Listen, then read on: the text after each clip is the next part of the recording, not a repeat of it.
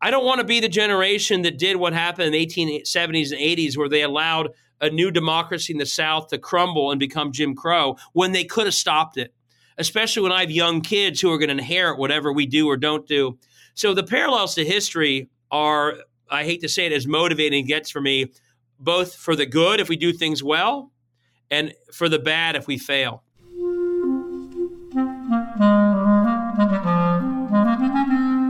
Hello, this is the Great Battlefield Podcast. I'm Nathaniel G. Pearlman. A great political battle is being fought right now between progressives and the forces of reaction on the other side. This show is about the political entrepreneurs and other progressive leaders who are finding new or improved ways to fight. My guest today, David Pepper, is another good one.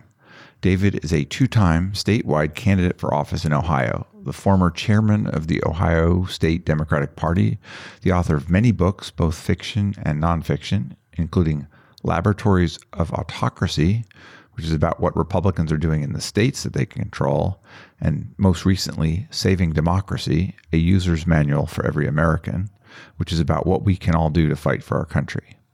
I asked David about his career as a writer, candidate, elected official, party chairman, and activist, and what he thinks we should be doing. If you're interested in protecting and improving our democracy, you should definitely listen. So, after a quick word from my sponsor, my interview with David Pepper of Saving Democracy.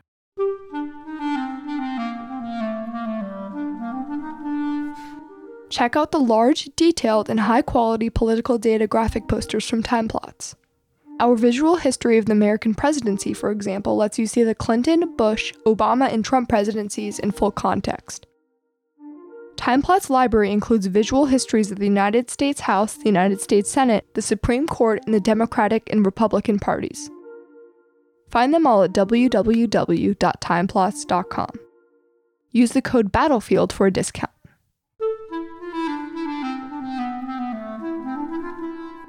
Hi, David. Would you mind introducing yourself, giving me a quick biography? Sure. David Pepper. I'm in Ohio, born and raised here. Been in politics for some time. I was a council member here, a county commissioner. Ran statewide twice for two statewide offices. Didn't quite win, but somehow that compelled people to want me to become chair of the Ohio Democratic Party. I did that for a number of years. Also, I'm a lawyer. I teach and I write. Haven't been chair since 2020, but have stayed very busy with democracy and activism in different ways. So I've got a, a wife and two young boys, so it keeps me busy as well. So that's a, the quick bio. Yep. Um, I saw that your dad had a very big job, and that intrigued me because Procter and Gamble is sometimes in a different realm than the Democratic Party. But tell me about growing up in a household with a prominent father. Sure, yeah. My I actually came from a household with a mother who her family had been here for generations in Cincinnati. My dad moved here to work at Procter and Gamble, and obviously he's my dad, so I'm proud of him. He started the very bottom of P&G, went to college on a full Navy scholarship, showed up here, didn't know a soul, and worked his way ultimately to the top of the company he kind of did it the way we like to think people should, and he gave back every step of the way. I would say, for the most part, I grew up in a very non-political family. I didn't get a sense of partisanship from my parents. I kind of grew up not very partisan. Obviously, we were very fortunate that my dad over time did well. But when I was young, it wasn't like he was some big shot. He was just working his way up. He ended up being the head of Procter Gamble once I got to college. So it was a kind of a more normal childhood than people assume when they see that title. My experience was was a dad and mom who were like leading the school levy campaign or the United Way campaign or always kind of taking the benefit of doing well in life and always trying to give back. So that was really how I grew up watching them do that. Looks like I'm about 6 years older than you and I went to Yale as an undergrad as you did.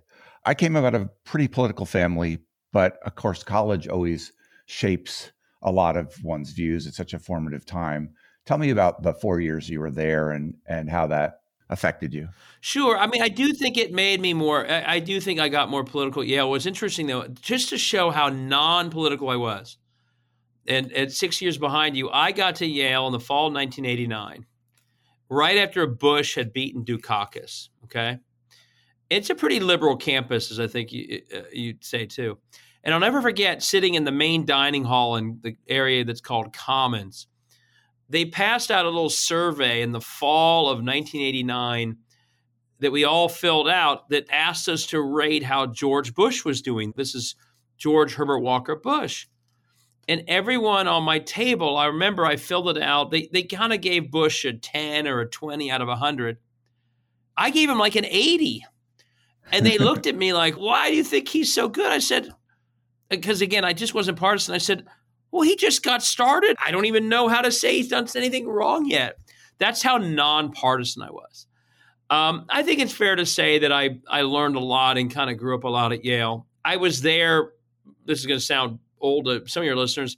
I was a sophomore when we had the first war with Iraq. This was the one after they invaded Kuwait. That made it quite a political campus. It was interesting time. But most of my time at Yale, to be honest, I spent, I was the managing editor, ultimately the Yale Daily News. I was a reporter throughout, ultimately managing editor. So this is in many ways the, the, the thing I did most at Yale was that work. I mean, it's essentially a full time job plus.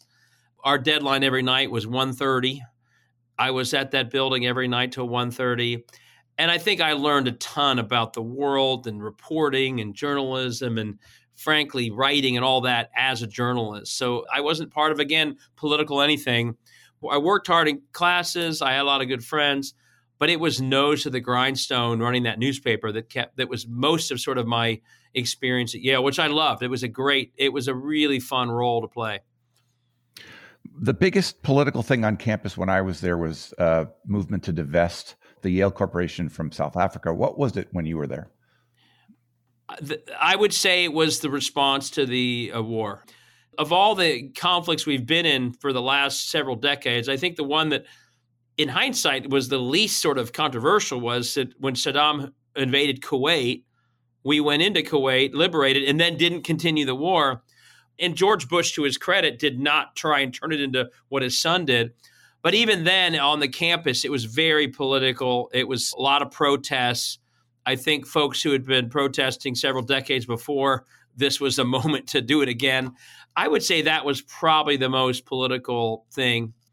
I'd say I didn't really get that involved in it. I observed it, I reported on it. The other big thing was there was actually a good amount of politics on campus that I experienced as a, a reporter. This was a time where they were cutting back on certain majors, and so there was a lot of uh, politics in in the school that I spent a lot of time reporting that war was sort of the big moment that that led to some controversy on campus, although in the grand scheme of life, not what it is now or in other other eras. I've read that you spent several years in St. Petersburg in Russia after graduating. Tell me quickly about that time, what you learned there, and, and who you were, who you got to meet. This is sort of my my Forrest Gump years, but I was Forrest Gump in Russia, not in the United States, where I kept meeting with famous people who I didn't know at the time. Some were already famous, some would be famous. So my first job after college, I actually was great honor of mine. I was a research intern for Zbig Brzezinski. And amazingly, that entire summer of 1993, he had me researching the viability and health of Ukraine. While everyone else was, this is how smart Zbig Brzezinski was, while everyone else was celebrating the new Russia and saying everything's going to be glorious from here on out, Brzezinski, and I learned this later, the reason he had me studying Ukraine and not Russia was his theory was that Ukraine would be the key long term as to whether or not Russia tried to re expand. And if Ukraine was weak, they would. And if Ukraine was strong, they wouldn't. And I, I didn't know that all the time. I'm just looking through daily reports of the economy and military. But that's how brilliant this guy was that he was so far ahead and frankly on the nose when it came to sort of predicting the worst of Russian instincts that we've now seen play out. Connected, my next job was in St. Petersburg, Russia. This was all at a think tank called CSIS, Center for Strategic International Studies. My time at that think tank in Russia, we were trying to help the city of St. Petersburg undergo sort of economic reform, other reforms to move into sort of a market economy And that's where I had these, in hindsight, truly over the top interactions. The chair of this commission that I was staffing, the Russian chair was the mayor of St. Petersburg, who had been a great reformer, a Democrat, small d. He is one of the people who stood up to the coup. But the right hand person in the mayor's office to him was Vladimir Putin, his vice mayor. His vice mayor was assigned my project. He was our liaison to the mayor. So for a couple years, I literally, in hindsight, bizarrely would meet with Putin on a regular basis, update him on what we were doing. He would set up meetings with the people he wanted to meet with, on and on and on. And so, you know, there's a lot I could say about it, but six years later, when he became president, I was floored. I'll just be very quick on this. I met a lot of impressive Russians in St. Petersburg, Western minded, charismatic. They cared about democracy. He was not one of them. He was one who, at the time, I would have thought, wow, among, among all these really impressive, charismatic people, how'd this guy get here? Like it would have been sort of like he stuck out in a not good way. So, yeah, six years later, when he's named at the last minute prime minister, then president, it was a shock because of, of the people in St. Petersburg that I had met. He's sort of the, I would have predicted the mayor I met might have become that, or even others. This is not who I would have thought.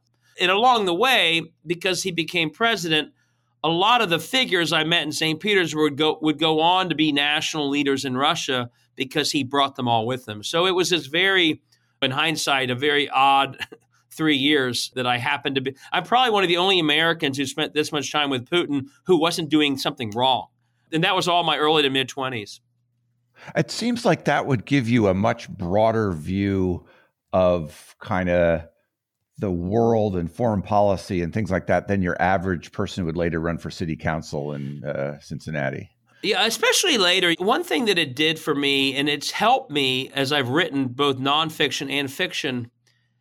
I think being over there and the time I was over there also kind of let me look back at our own country with a little bit of a distance. And so if you look at like my first nonfiction book or even my first fiction book, which is all about gerrymandering, I use a Russian oligarch based upon my time in Russia as the sort of character who's explaining how screwed up our own system is when it comes to gerrymandering. I think it gave me, you know, some confidence being around VIP type people at a young age. I mean, the Western chair of my project was Henry Kissinger, so I'd interact with him or Brzezinski, as I mentioned. So it, it did open my eyes to the world in a certain way, but it also gave me a perspective that I often would think about when I was there, which is sometimes we let our own partisanship and our own American glasses blind us to some of our issues. And when I was over in Russia or in doing this work, I could sort of see us from a distance. And, and that's why, like, a lot of my current project is to say to people, what would we think if what was happening in our country were happening in another country? We'd be horrified by it. We wouldn't say, well, it's just one party doing it. We would say, my God, you're losing your democracy. So that's the other benefit of having been overseas in this these formative years was it gave me a little bit of a, of a distant uh, vision of what our own country looks like, both the very good stuff, because I, I love getting home. It was great to be back after a long trip, but also now, especially what some of the negative stuff looks like if you actually remove our very sort of local partisan glasses from it. The other thing it did is it, uh, one of the things I, I've always been, believe it or not, because you wouldn't catch it in some of my current stuff, is I also am a heck of a policy wonk. And so one of the things on city council, that was me. As a county commissioner, that was me. One of the things I was trying to do when I worked in Russia was bring sort of best practices from Western cities and uh, to St. Petersburg. And so that kind of created a habit of always being on the lookout for best practices. And, and some of my books now, the most recent one, it's all about trying to live certain best practices to make democracy stronger as well. So I've always sort of operated that way. I learned a lot of that in that first job. When did you first think I I want to go to law school? Was that something that you were thinking about as an undergrad, which is very common among I don't know people working at, at the at the Yale Daily News yeah, or I, I thought about it. I think I applied after my first year out and I deferred I wasn't sure. I thought I would do it. And ironically, when I ultimately went three years after college, I thought I was going to go in international law. I mean, my whole, if you think about what I just described, my my major was history and international studies, Russian American diplomatic history. I work at CSIS. I thought my life was going to be about foreign relations to some degree. And when I did go to law school, that was sort of what I had in mind. Obviously, I took a very different path in the end, going from international to incredibly local. But yeah, I think I had it in mind. I wasn't sure. You know, it's funny about undergrad, and this is, I'm sure, true today as well. There are only a few paths that are so clear to, to seniors in college. Uh, at Yale, at least, there was the Wall Street path. I didn't want to do that. There was the law firm path. I didn't go to graduate school. And the rest of us sort of had to make it up as we went. Like there wasn't some clear path. And so I I interned for Brzezinski. Out of the blue, I that Russia job opened up. I applied for it. So I, I, I didn't have a firm path, but after a couple years, I also thought I, I want to go to law school, and but I thought I'd use it for international law. I've interviewed a whole lot of people over the last six and a half years in the progressive ecosystem a bunch of notable leaders are Yale law grads. Why do you think that is? It's a small school, and so it is quite selective. They clearly are able to get people who who feel to be future leaders. I also think Yale Law School does have a vibe, and you know this going in that it, it really is geared towards public service. A lot of people end up going to the big firms, a lot going to academia. But one reason I was drawn to it was, and I didn't, you know, I don't think anyone, unless maybe the most confident people in the world, apply there thinking they're going to get in. It's very hard to get in. But I, I, was drawn to it, especially because it felt like it was geared towards public service. And you feel that when you're there as well. So people may have short term paths that take them in other directions, including the need to pay back loans. But you know, who was right around my time at Yale Law School? Cory Booker. He was a year above me. Stacey Abrams was a classmate. You end up getting people who are drawn to it and then ultimately potentially inspired into public service by their time there. And that's true not just of figures on the left, but of the right as well, for good or for bad. But I think there was always a sense, even when I applied there, that this is a small school and it's a school that has some sense of, of a public purpose to wire learning law. And again, while some will not pursue that path in the end, I think a lot go for that reason. And a lot of us still do that after we graduate, which is what I did.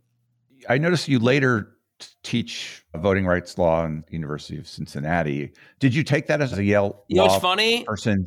It didn't exist then. Election law really exploded later. I mean, when I was in law school, I'm going to sound old. The area of voting rights was actually pretty static. We had the Voting Rights Act. We had the cases that upheld it. There weren't nearly. You would have never thought. I mean, there was there were attacks on it throughout the seventies, right? And, but at that and, point, and, and, then the Congress would always push back and and kind of renew yeah, it. Yeah, it was part of con law. It was it was a big part of con law. It was the, the the the formative cases that were basically saying yes, Congress has this authority. You had a lot of back and forth, but but you didn't have the explosion until you start to get Bush v. Gore. And I graduated before that. The big area, I took a campaign finance class. And that was when we were moving towards McCain Feingold. And actually, it looked like we were going to have real campaign finance reform locked in. Well, obviously, what's happened, and this is true of the course I teach, so much of the stability, I mean, it was just sort of accepted that the Voting Rights Act was sort of it was like the Constitution. It was locked in. You may have quibbles about what it meant, but it wasn't going to go away. So you didn't have voter ID controversies until seven years after I graduated. So there really wasn't a separate course. I don't remember, or I would have taken it. I took the one I could, which was campaign finance, but the rest of it was tied into broader constitutional law. I would have taken like politically minded classes. But in terms of the actual teaching of election law, now you have, my guess is every single major law school has a separate professor just for that because it's gotten so unpredictable. We're going backwards in critical ways from Shelby County to Citizens United to more recent cases. It wasn't as hot a topic, honestly. If it was, I, I was too oblivious to figure it out, but it didn't seem to be. Did you clerk coming out? Was yeah. I, well, so my big decision that led to where I am now is – I I am from Cincinnati. I grew up here, but I hadn't lived here since I went to college. we're blessed. He only he passed away just a couple years ago. That one of the really admirable figures in American law was a Sixth Circuit judge in Cincinnati named Nathaniel Jones. He had been the former general counsel of the NAACP, did a lot of the school desegregation cases. He was uh, at one point one of the he was a Carter appointee. If Reagan hadn't won and, and a Democrat had won, he could have easily ended up on the Supreme Court. And it was my honor to come back to Cincinnati and clerk for him for a year. He became a great friend. We ended up teaching law school together. When I started my course, it was with him. He's an icon of that era. He was sort of the post Thurgood Marshall civil rights lawyers who end up becoming a, a historic judge here. So I clerked for him for a year, which also was a year that allowed me to figure out if I wanted to move back here or not. Again, I thought I would do international work. I didn't really know I'd move back to Ohio, but clerking here for Judge Jones for a year also was a time where I decided I thought I could make more of a difference here than than going back to some firm in DC and doing international work. Other people I've talked to who have clerked have said it really did a lot for their writing skills. Now, you'd been writing throughout, obviously, as a student. What did you take from that beyond what might be obvious? You know, I always had been sort of a writer. I did law school papers and all that. But yeah, when you're a clerk for an appellate judge in particular, district court you're writing, but district court, if you actually want to be a day to day litigator, district court is probably better because you're literally handling what it feels like to have cases before you every day. Appellate, you're in chambers drafting memos for the judge that are a lot like the ultimate opinions and then the opinions themselves. So, yeah, I think especially if you have a, a, judge who's a good writer, it's a year of writing nonstop. It's research, it's looking at briefs, and it's writing. In the heart of it is writing. So, I had a decent amount of writing experience as it was, but but yeah, it definitely that that's an entire year of nothing but writing. It's not like you're standing up making an argument. I mean, you're the one listening to the argument. And so, yeah, I think it's a very good experience. And it, I can't imagine it didn't make me a much better writer as I did it. Was there a case that stands out from that time? You know, there's a number of big cases. We handled a, a, major death penalty case. I'll never forget, we handled a case where a, a Catholic school fired a teacher when she became pregnant. And it was a kind of a real heated back and forth with some of the other judges. And I remember that one because we wrote the majority opinion, and I was quite proud of where it came out, sort of holding it as discrimination the way they went about it. What's funny about being a clerk, it's like being a judge. What was interesting was the variety of, of cases you handle. Some quite small, some incredibly weighty. It's kind of random. And every month you have a six or seven cases that you're in charge of, and some will be again run of the mill, some will be absolutely enormous, and you'll have media there. And one thing I liked about it was the variety. I mean, we had a case involving a product liability that was a plane crash. The estate was trying to get paid for the, the loss of the lives, and you, are diving into the specifics of like the plane's mechanisms of, of, what fell apart. But yeah, the big the the death penalty case as well as the um, a couple of those discrimination cases were the ones that I think we were most proud of. So I if I understand your career, you then sort of have an overlap between practicing law for a couple firms as well as running for city council and serving. Is that right? I was at law firms for 10, uh, 10 plus years. But, and they were very good to me. And this is getting harder these days for people to do, is that they also were okay with me running for office. So I grew up literally so proud of my hometown in law school, I was named most likely to be president of the Cincinnati Board of Tourism because I would always brag about the Reds and the Bengals and Graeter's ice cream, all the other things that Cincinnati and our crazy chili that we love and everyone else thinks is disgusting. And I got back to Cincinnati, and while I was clerking, we were an absolute mess. We had several years in a row of a number of fatal police shootings, way beyond the average of a city of our size would have we ultimately had riots on our streets, terrible police human relations, very segregated. And so the kid who had always bragged about Cincinnati, sort of naively on the surface level stuff, moved back here thinking, man, this city's got issues, like real issues that a lot of cities have.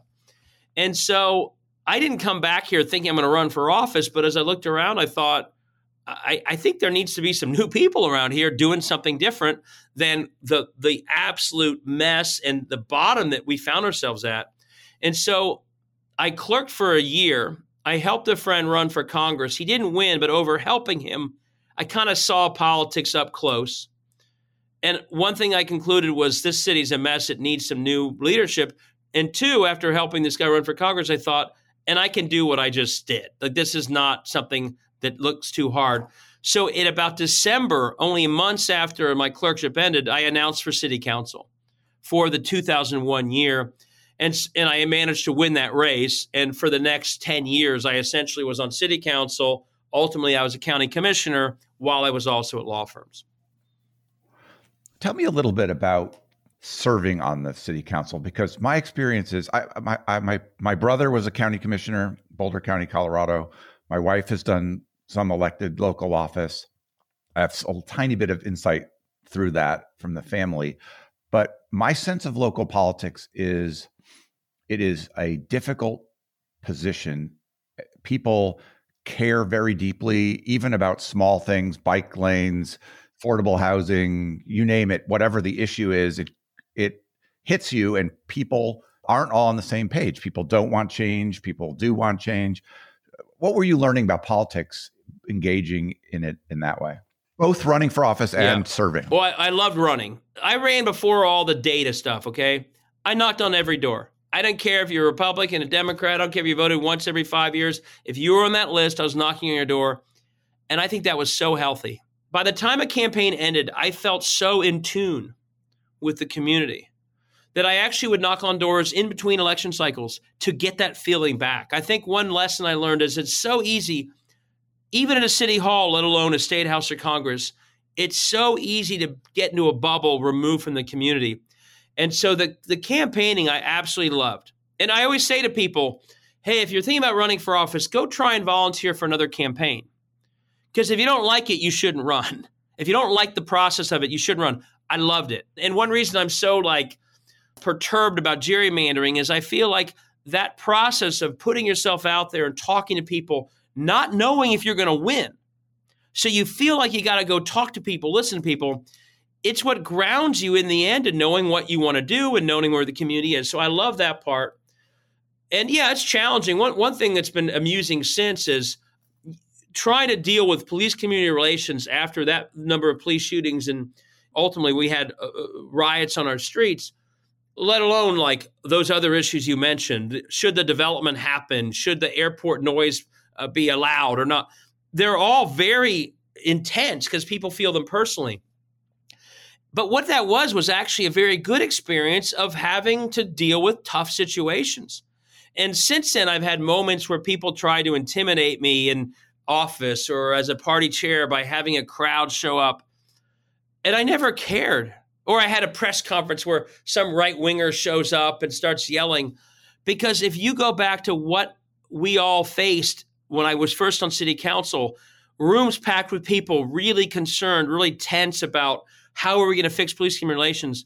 Nothing since has been as difficult as those first few years of trying to pick up a city that it was at a low point. And what I'm proud of that is we actually did a good job across party lines, across racial lines.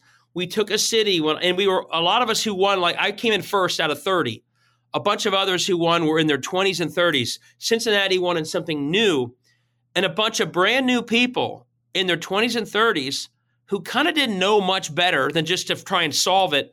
Through all that tension and all those tough meetings, we actually came up with re- police community reforms that everyone agreed to. We did it through a court, so it was an enforceable order. So, in the end, what I like about it in hindsight is as tough as it was, it's the kind of public service we want from our politics that you never see anymore. Where I literally was working with a Republican, I was working across racial lines in a pretty segregated city. And guess what? We got it done. And so I always look back, and I think that was a formative, again, going back to why I get so upset now watching politics. My formative years was grassroots campaigning and getting stuff done. And that was public service. It's why I ran. It's what I saw. It's what I experienced at first. And in the end, it's very rewarding. And so when I watch today, you and I are talking shortly after the impeachment vote, you watch all the shenanigans, and it's so the opposite of why I entered politics and frankly, why people used to enter. And also, I think what people expect. So, my experience locally was in the end incredibly positive. And I look back to that sort of the pre Obama era, where after Obama, the, the right went off the rails, wouldn't work with anyone anymore who was a Democrat. Before that time, I actually found politics to be a very rewarding, positive you know, way to way to serve. I really enjoyed it. The step from city council to county commissioner, that's a, a substantial one. What was different about the job? So, what interestingly, so I actually I was in a real close race for mayor at the end of my second term for city council. I didn't quite win. It was myself another Democrat, but it was a very high profile, positive race. At the end of that race, we were both Democrats. We both had sky high approval ratings. And shortly after that, although there's nothing worse than losing an election, it's a pretty tough, you know, public rejection. I've written my first novel starts out with an election night loss. So I try and capture what it's like for people who haven't gone through it where the victory party turns into something quite negative quite quickly. But uh, people approached me and said, David, you and that other Democrat pretty much agreed on most things. So it's the fact that you lost isn't that big a deal. But your biggest and better use of your brand is you can take everything you built through that mayor's race and you could flip the county commission for the first time in 40 years from red to blue. And in hindsight, I clearly had a lot of energy because after you lose an election, a lot of times people won't recover for a couple years. Within about two months, although I had never planned on it, I converted my entire mayor's infrastructure into a county commission race that I went on to win a year later in what would have been considered an underdog ra- race. We hadn't had a Democratic majority on the county in, in 40 years. Hamilton County used to be the heart of the Republican Party of Ohio and I flipped it pretty decisively against a very he's kind of a friend now because he's a Republican who will stand up for democracy. But he was a very big name, very conservative. Who was, who was His that? name was Phil Heimlich, literally the the son of the inventor of the Heimlich maneuver. So I'm uh-huh. running against this big name, very conservative. And I, I, it was such a nasty race. You know, we did, uh, unlike now, he, to his credit, agreed to debate. So we did like a dozen debates. They were always nasty. My yard sign literally was vote Pepper, the Heimlich remover. And I beat him, but it was, again, kind of like that city council race, uh, experience. It was really good experience to be in a tough race. Again, to run against someone when that person is the favorite, you're the underdog, to understand, and this is one of the problems sometimes, you haven't really done politics until you've been in a tough head to head race. And I learned a lot in that race about a thick skin and campaigns and how you organize. There was a lot of money. And I went on to win. And then, kind of similar to my time at council, I actually really enjoyed being a county commissioner. There's a lot of great public service to be done through counties, you know, social service work, criminal justice systems, economic development. But yeah, to get there was quite a doozy of a race. And by the way, Hamilton County is basically now, it's totally blue. Uh, almost every countywide office and this win I had in 06 was one of the breakthrough races that began to change the politics of the county, which is now this very reliably blue county. I mean, 2004, a little before this, Kerry in the presidential election barely fails to carry Ohio. And if he had, he would have been president. And Ohio, over time, goes statewide from being a purple state a swing state in national elections to leans more than a little bit Republican, although contested. Why? What happened in Ohio that seemed to happen in at different points a lot of other states where they they just kind of you know it's different than the southern story I think but what happened in Ohio? So Ohio became Democrats won Ohio in 06 and 08. Obviously Obama won in 12. Sherrod Brown won in 12. But what happened in Ohio, combination of things. One, there was a backlash all around the country, part of an historic pattern, sadly, to Obama winning. And it involves the people and how they vote. And that's part of what helped Trump. But it also involved a legislature that was hell bent when it took power in 11. But so Democrats stayed home all across the country 2010. Terrible um, election. And and yep. Ohio, given what you just and said, and that's a year where you ran as I well. I ran statewide, right? and I did terrible year to try to run. Terrible statewide. year, and I only lost by five. Strickland lost by two. We actually held on better than a lot of Democrats in other states that now are more blue than we are. We held on better. Strickland only lost by two. I only lost by five. In hindsight, in Ohio, those are pretty close losses. But that 10 loss and it's painful because it was quite close and democrats just didn't show up. We were so enamored with obama for a couple years if he wasn't on the ballot we just stopped showing up. But that 2010 loss is what led to the 2011 gerrymander. 21 is terrible too but 2011 was a far more extreme gerrymander in states like ohio wisconsin michigan and others than we've ever seen uh, since we began really gerrymandering since some legal changes allowed it to happen but it also was a beginning of intense suppression of the Obama coalition. The Republicans of Ohio and other states decided we are not going to let 06 and 08 happen again. Not only did Obama win the White House, when Obama won Ohio, we won the state house. Democrats did. We won the state house of all these states. And Republicans, as much as they weren't happy McCain didn't win, they were even more unhappy that they didn't win. They lost the power they thought they'd never lose. So when they had their chance in 11, to start pulling back on early vote, which they thought had cost them the election. To, and this began a pattern that we still see this day. When they started to uh, purge voters for infrequently voting in a far greater degree, gerrymander the state in a way they never had before. I mean, they used the years 11 on to crush the Obama coalition that had come together with great energy and beaten them so badly and all that settled in in the years after 10. It wasn't enough for them to stop Obama himself in 12. But over time, what you see is the heart of the Obama coalition it's just not what it was. So that's one part of the answer. The other part of the answer is this broader sort of backlash, Democrats arguably not messaging well. Parts of the state that used to vote for Democrats, the old Youngstown Valley area, some of the old counties along the Ohio River on the east, similar to uh, parts of West Virginia, those old Democratic areas by 16 began to vote for Trump. And so you lose the Obama coalition strength. It's not gone, but it's not. Cleveland isn't voting like is never voted since like it did, partly because people aren't as inspired, but partly because of the purging and suppression. And then you add a shift in red parts of Ohio from having been Democrat in certain times to Republican. And Trump, especially, and this is something that gets lost. Trump draws voters out from the Republican rural parts of states that no one else does. So when he's on the ballot in 16 and 20, his effect especially sort of explodes their turnout. You add that up and we move to this direction. Now, I would tell you though, long, long term, there's been a shift in one direction in those areas. But if you look at the very recent elections in Ohio, like the special election in August, there's also a counter trend happening, which is the old largest counties of Ohio, Cincinnati and its suburbs, Columbus and its suburbs, they're actually going blue. These are the parts of the state that are actually growing in population. The parts of the state that are largely shrinking in population are going more red. So there's also a counter trend that if Democrats have good candidates and Republicans keep embracing the far right, Trump, I actually think it could trend the other way in a few years if done the right way.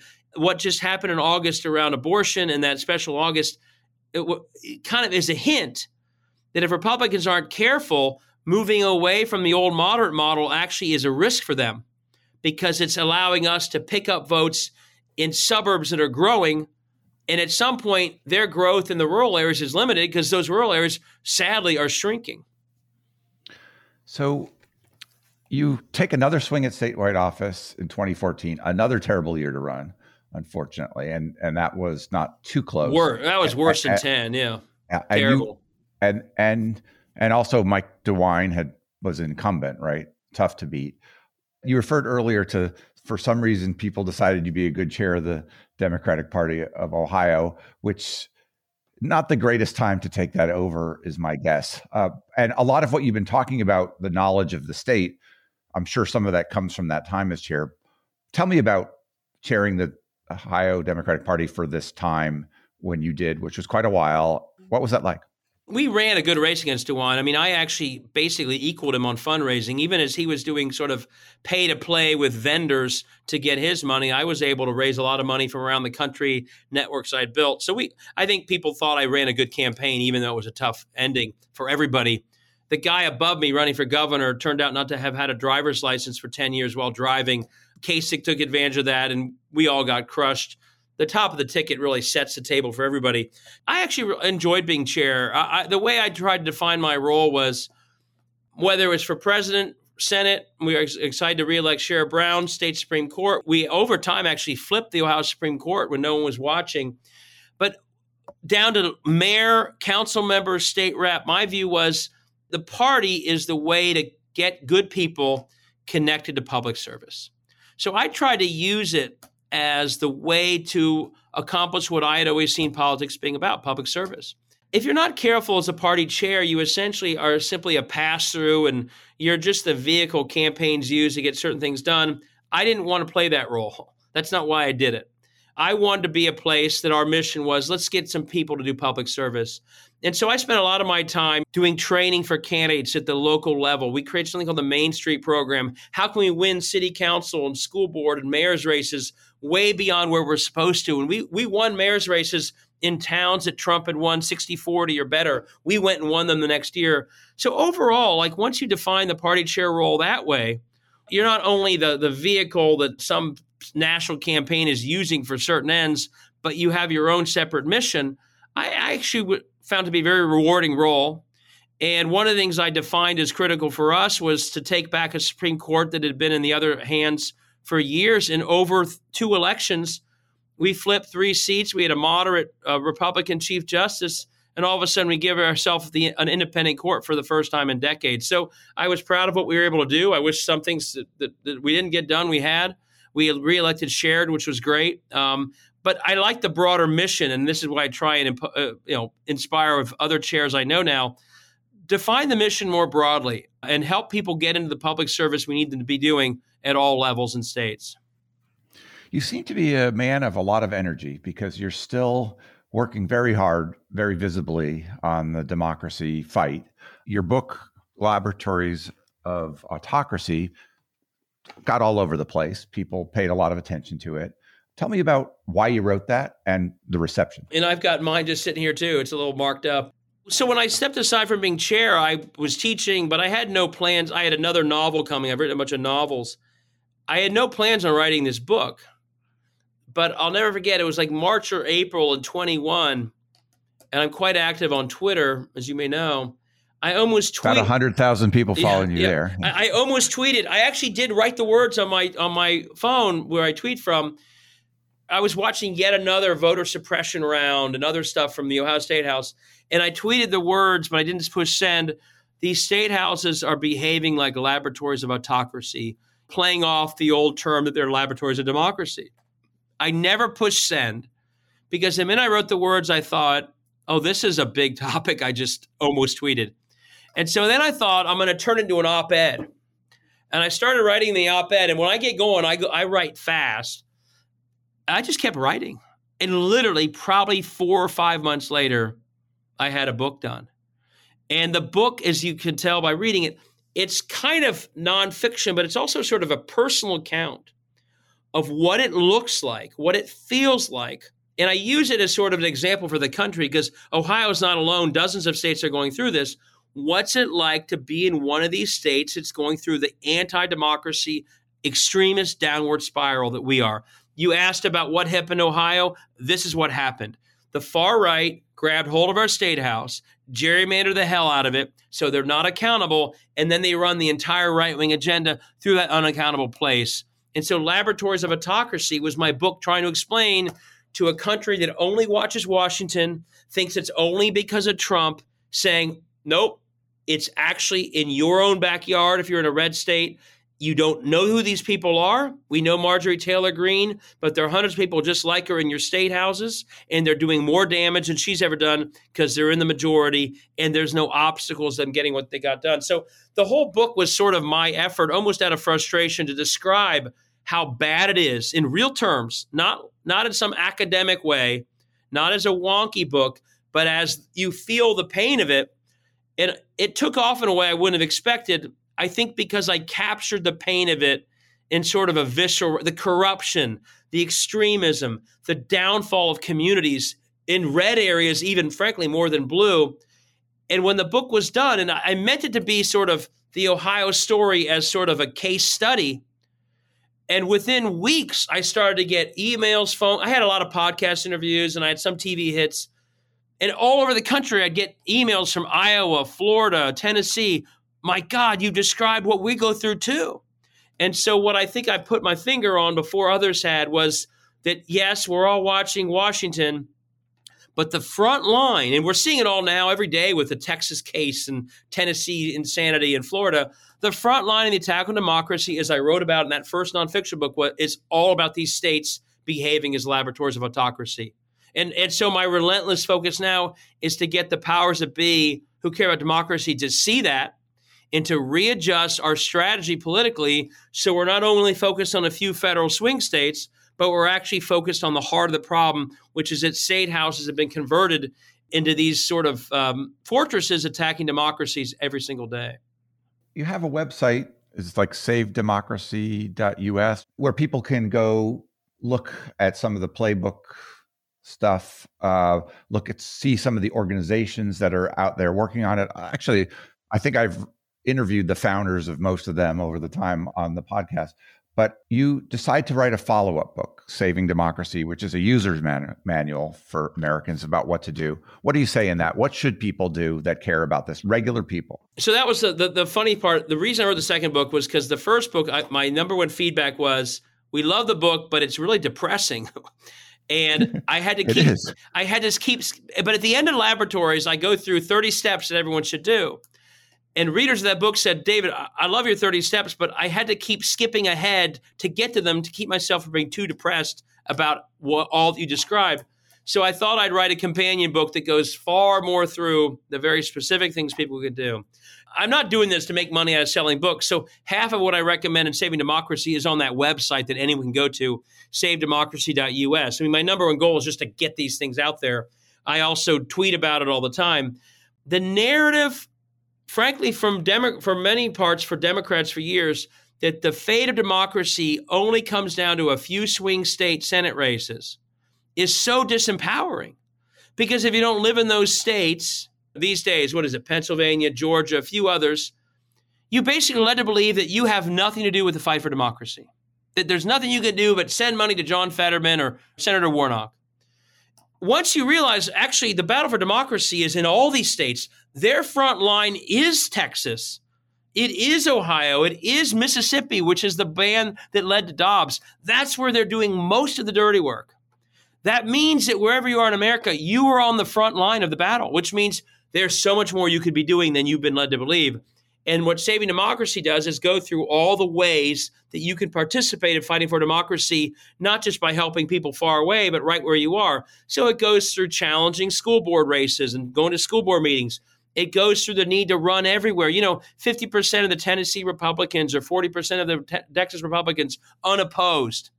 One of the reasons they're so extreme is they're all unopposed. So let's start building an infrastructure in these states to make sure they're no longer unopposed the, the, the lack of opposition to the extremists is the fuel to so much extremism.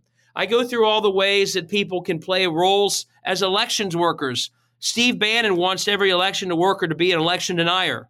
Well, we got to recruit people who believe in election integrity and, and protect it.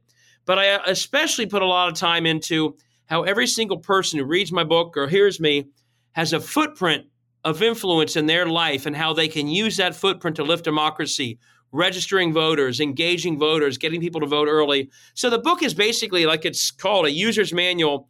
It gives very specific ways, links to websites, worksheets that you can fill out, all of it to get people to see that there's a lot they can do to lift democracy right now that they're probably not doing. And rather than just watching, you know, the next Republican primary debate or sweating out every Biden Trump poll as if that matters right now. I give people sort of an instruction manual, all the things they could be doing to make a difference right now, all the way through next November and beyond. It does seem like that mindset shift is a really important one because, in the case, say, we're Trump wins and the Republicans gain control of Congress, that is going to be even more a time where we have to fight for democracy. Clearly, it would be very helpful to not go down that road. And there's a lot that can be done right now. But the fight doesn't end, it continues. Yeah. Regardless. Yeah. I mean, the, the whole theme of these books is it's a long game and it's a cross country game. It's in all 50 states. And we've made so many mistakes, you know, repeatedly. We make the same mistake again and again. We think it's only about a few states. We don't focus on the state house level where most of the damage is being done. And we treat singular moments as if they're the end all be all. I mean, and if that were all true after 20, we, democracy would have been safe. But as I began writing in March of 21, we won the White House, we won the Senate, we won the House. And guess what? Democracy was still under attack because they still had all the state houses. And so we have to see it as a long game. Every strategy is a long game.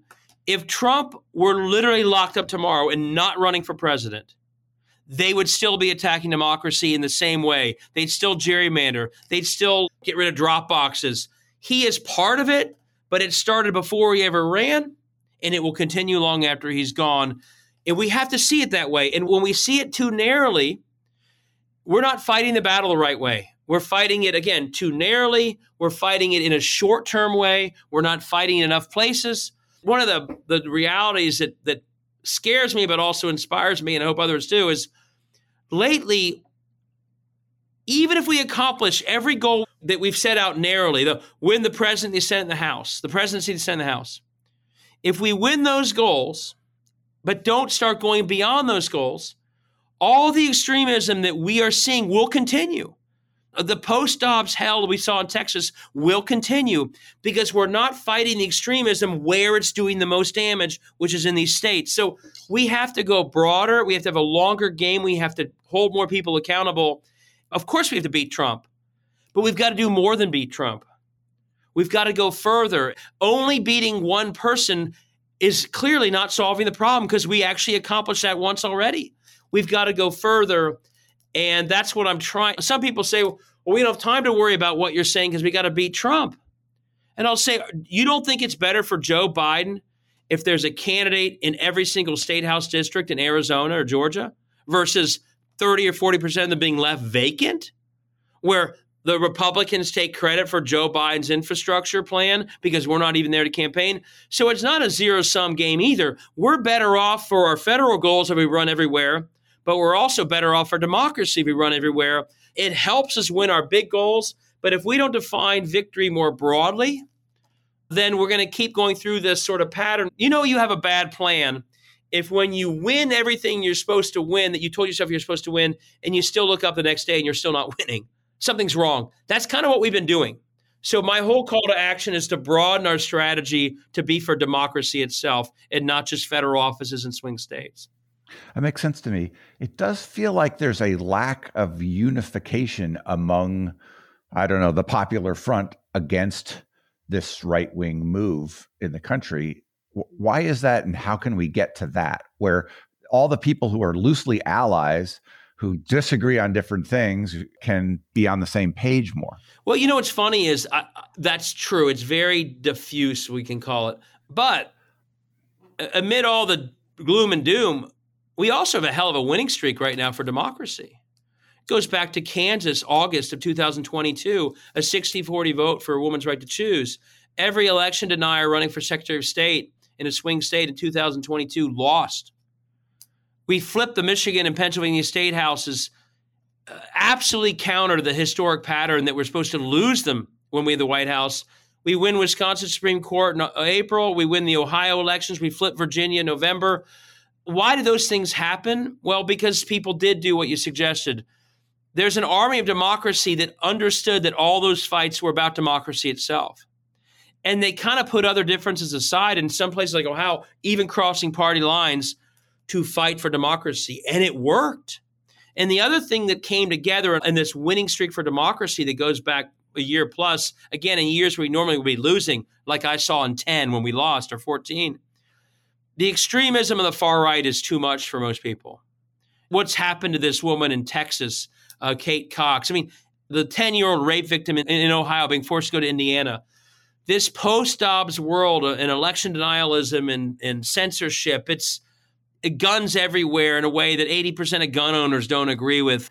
I think our concern about democracy combined with the fact that their extremism is toxic has led, so far at least, these elections that have come up, people saying, my God, this is a, a huge fight.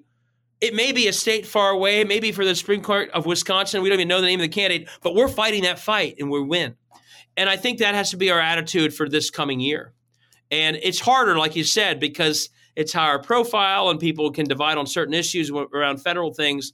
But I, I think that there is a formula that has worked very well for the last year. And one of my main missions now is to convince people hey, let's not forget what worked for the last year and a half as we enter this very important year. A lot of the recommendations that you have made for things that people can do are things that you've done yourself. You've run for office, you've canvassed, you've helped out the state party, you do this whiteboarding to explain things on Twitter. Uh, you so the information war, the electoral war, what's keeping you going on that? I, what keeps me going is one, it's just so important. I mean, I, I think that, uh, and that's just my personality. Like, if it feels important to me, I'm in. And I kind of can't, even if I told myself, hey, relax, go, go write books and teach and don't worry about anything else. I, I mean, I just don't have it in me to do that. And if it feels as important as uh, the moment does right now. Are you living in a state of anxiety about it? Not really. I have a I have a personality where every morning I get up in a pretty good mood. I actually have little tricks like in the. Uh, so the August election in Ohio was literally the fate of Ohio's democracy. If that was lost, I don't know what I've always have sort of my sense of what I try to communicate of what we can do next. If we had lost that, I would have had a very hard time trying to say what we could do next. So that felt very heavy to me. So every night I would watch a West Wing episode and a 30 Rock episode and that would keep me balanced, sort of inspired by West Wing, really laughing hard at 30 Rock. So, yeah, you, I do a lot of reading. I love bike riding. I, I try and do things that give me that moment, but I have a personality, and I think I'm lucky to have this. The next morning, I can wake up and feel ready to go. At this moment, I also just feel very passionate that th- this task is critical. I feel like I see things quite clearly and part of the process of when you write a book, it forces you to think things through.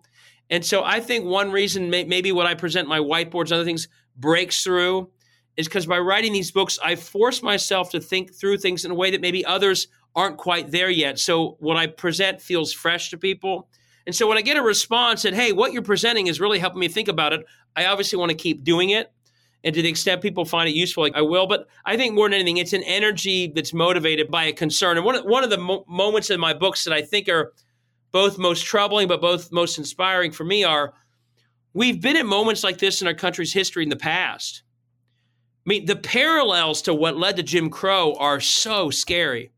And when I look at those moments in the past, I see moments where people could have done something and they failed and generations followed after that paid the price of that failure uh, in horrible ways, violent ways, and worse. And so the other thing is to see so clearly the parallels to moments in history that we're in right now also is a hell of a motivator. I don't want to be the generation that did what happened in the 1870s and 80s where they allowed a new democracy in the South to crumble and become Jim Crow when they could have stopped it, especially when I have young kids who are going to inherit whatever we do or don't do. So the parallels to history are, I hate to say it, as motivating gets for me, both for the good if we do things well and for the bad if we fail. When you look around at the people who are really engaged in this fight, who's inspiring you? You go back and look at, at a lot of civil rights leaders. Anyone listening to this, go read John Lewis's quotes. He has a great autobiography. yeah, yeah. Well, but you go back, mm. like when I read those quotes 15 years ago, I thought, oh, these are quotes about what they went through. They were historic quotes. Now I read them like, no, no, he's talking to us right now. You read his quotes about his struggle, that it is advice for all of us right now. So he's not with us anymore. This is why I quote him in my books. What he was saying then is literally our marching orders now. about democracy is not a destination, it's a nonstop source of action, on and on. I didn't say it as well as he did. Who are some modern day equivalents? You know, Stacey Abrams, I point to in Georgia. She led the long battle for democracy in the way I talk about we all have to. If she had given up every time they didn't win a U.S. Senate seat in Georgia when she started, she would have quit 20 years ago. But she understood to get Georgia to where it needed to be was a long battle, and you fight it by registering, you fight it by running everywhere, you fight it by pushing for policies. She did a nonprofit, she went to, court. So she's a very good sort of modern day equivalent of someone who understood how you win the long term battle for democracy versus the the way you lose it is you only think about it as the few U.S. Senate races and that's it, and and everything's about that two year cycle. Well, I really wish that Stacey in Georgia and you in Ohio had run at a time where your state would have allowed you guys to be statewide leaders. It's a real loss to the country, but I'm glad that you're both still in the fight. Is there a, a question I should have asked you that I failed to? I would close with folks, there's a winning streak going in our country for a reason at the at the state level and it, the same energy that led to all the wins in 2022 and 23 that were unexpected, that were countercyclical, that grassroots based, state based energy is frankly the same thing that will win us some big things in 24 at all levels. We can't go through another cycle where we only win a few federal seats. We have to win them. And it's not guaranteed we will, but we got to go bigger and broader. My hope is people who, who read my books or hear this see that right now, there's so much we could all be doing using our own footprint wherever we live to fight for democracy in the broader way I'm talking about. I just hope people will do it. And if if anyone you know ever has questions on that or anything else, you know, you can find me at Twitter, David Pepper, other places. Look me up. I'm happy to help help, and I'm always trying to give out guidance on how to best do that. Well, I feel very moved by that, and I'm glad to hear it from you.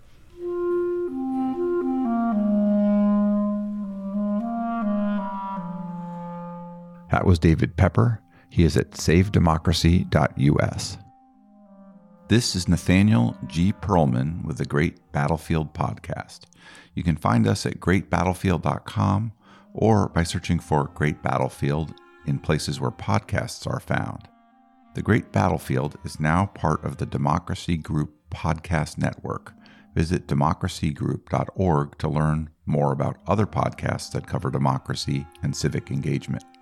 You can also help me by leaving comments and good ratings on Apple Podcasts or elsewhere, and by sending me suggestions for great guests to nperlman at gmail.com.